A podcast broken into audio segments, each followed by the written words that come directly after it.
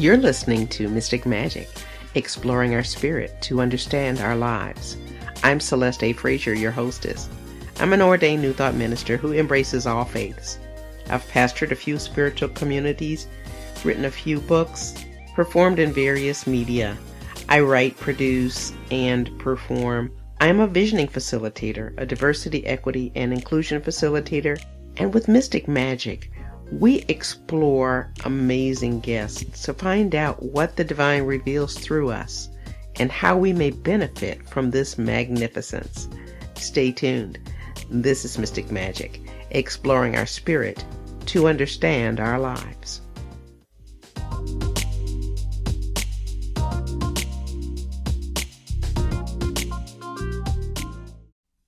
Hey, hey, Mystic Magic podcast fans.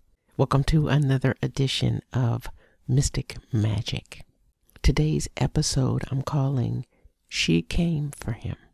According to the Gospel of St. John in the 20th chapter, Mary stood in the sepulchre and saw the linens lying there and the napkin that had been around Jesus' head. But it was like in a place by itself. And Mary was weeping. She was crying. She was heartbroken. She saw two angels sitting there, one at the head and the other at the feet, where she saw him last laying. And somebody said, one of the angels said, Why are you crying? And she said, Because they've taken away my Lord, and I don't know where he is. And then she turned around to leave, and Jesus was there. And he said, Why are you crying? Who are you looking for? She wasn't expecting to see him alive. And he said, Mary. And she recognized her teacher. And of course, her inclination was to hug him. And he said, No, not this moment, because I'm ascending. But tell the others that I'm ascending to our God. There's something about our relationships when we know that there's a phase that's over. Maybe that affectionate phase is over. Maybe that time of physicality is over, and there's another way for us to be with each other. That's one part of it. Another part of it is I am moving up. I'm moving up. I'm not accessible in the way that I was accessible before. Okay, that's the second point. And then the third point is the angels, the messengers, one at the head, one at the foot.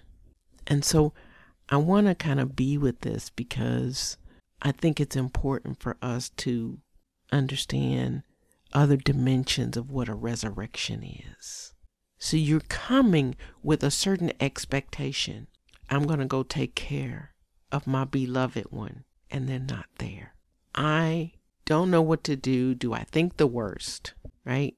Sometimes we may have some anxiety about somebody that we love because we want to help them in some way, but they're not available for us to help them. It could be because they're on drugs, it could be because they're an alcoholic, it could be because they're not mentally available for whatever reason it could be because they've killed themselves. It could be because they have disappeared. And so, in all of our relationships that we have to define our role with them and expect that that role is always going to be the same, when in fact it is not. The nature of relationships is that they change. And that's not a bad thing because we are here to facilitate each other's transformations, our growths. And even if we are not individually part of the actual transformation of that person, we are transformed because they transformed. When they changed, my relationship to them automatically changed, right? So if somebody goes south on you, right? They do something that's offensive or even hurtful, that relationship has been changed. And even though, yes, there's forgiveness, absolutely. but there's something different about you because your expectations are not the same. And so we can even take that with ourselves. What are my expectations of myself? Have I been accustomed to being a certain way so much so that now the situations have changed? I am being called to be another aspect of myself, not the one I was used to being, not the way I was used to showing up. If something is missing, from my life that wasn't there anymore and I was dependent on it, I was codependent on it, then I need to provide that which I was dependent on so that I am no longer going to feel without, right? And so sometimes the absence of that partner becomes a way for us to be emboldened to grow up, to get a pair of big girl panties, big boy drawers, right? So you got to know that all of life is about this evolution of ourselves. We're becoming stronger. We're becoming greater. Even the process that Justice Jackson went through in the confirmation hearings made her stronger. Everything about life that is not what we want it to be is by divine grace allowing us to be more, allowing us to see more, allowing us to know more about who we are. And so we're not able to see sometimes when someone makes a decision that we weren't expecting. Like Mary couldn't see Jesus. She was like, I don't know who you are, but what have you done with him? And it was the very Christ that she was talking with, but she didn't recognize him sometimes when we have placed people in a certain way, we can only receive them a certain way. And we either have to adjust to who they have become or we have to have a different relationship with them. We have to be okay that it's not the way it was before because there's nothing that we can do about it. And so there's this loss, there's an absolute grief Yes, grief comes when someone we love dies, but grief also comes when our relationship changes from what it was to something that we are not sure about. And that doesn't change the love. We still love. I hope that's true for you, it's true for me. And so, weeping is a sign of longing for what was, wanting there to be that thing, that connection. And we get to process that and release that need because we know it's not going to be fulfilled. But our relationship with our, our beloveds, our loved ones, do not end because their time on the planet has ended. We bless everyone who's in Ukraine or perhaps a different kind of war perhaps something that occurred through a disease, a war with the vitality of the body, a war with a virus, a war with a gun, or any weapon. And whatever it is that our physicality has provided for our soul is only a temporary shell. Come on now. Because once I am in no need for that body, I'm out of here. My spirit gets to be wherever it needs to be, but I'm not gone. And so any attachment to the body is futile.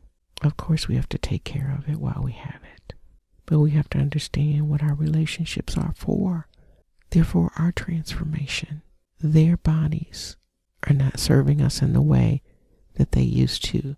And that may be the case for us at some point, will be the case for us at some point but our spirits being eternal are really something that is information.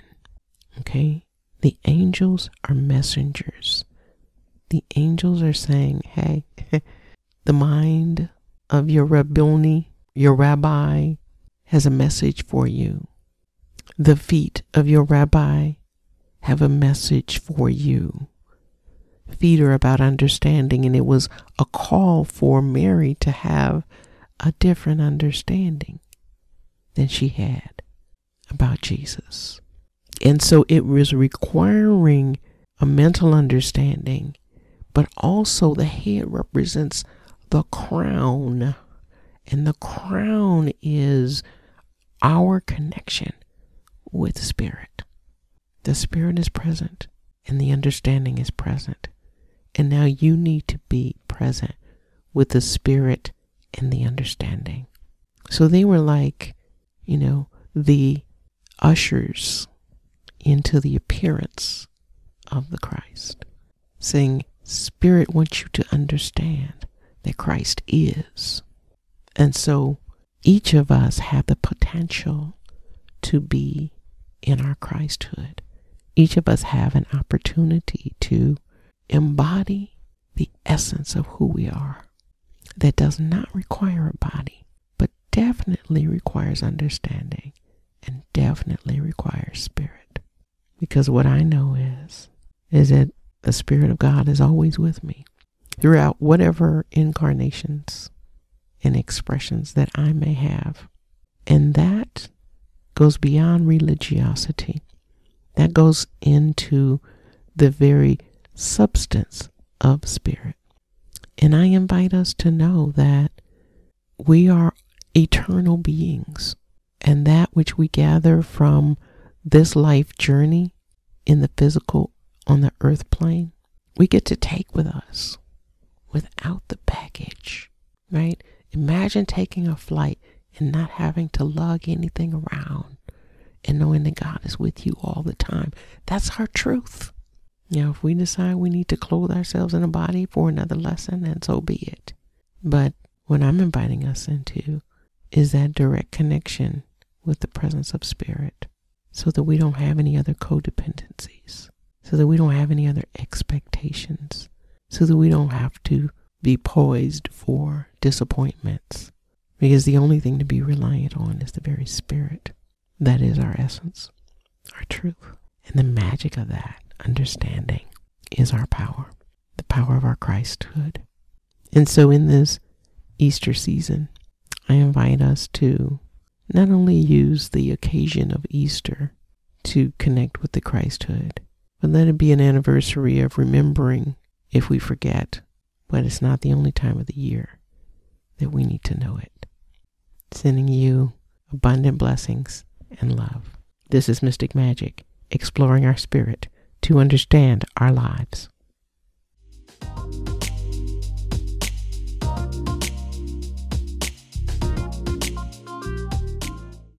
She came for him, but couldn't see with human eyes.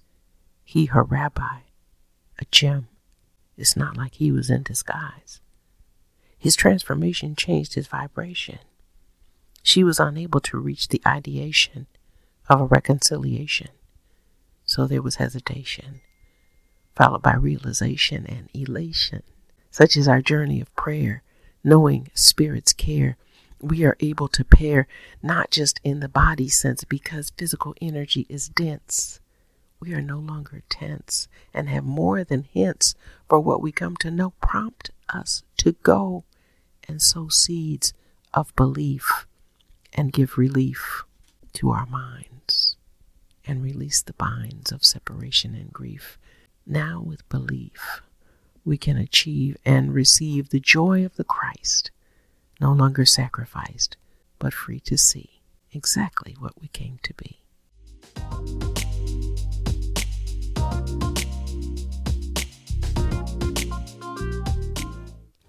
Thank you for tuning in today. Be sure to check out our show notes for more information about today's episode. You can find us on Apple Podcasts, Google, Spotify, Stitcher, iHeartRadio, and all of your favorite podcast venues. This is Mystic Magic, exploring our spirit to understand our lives.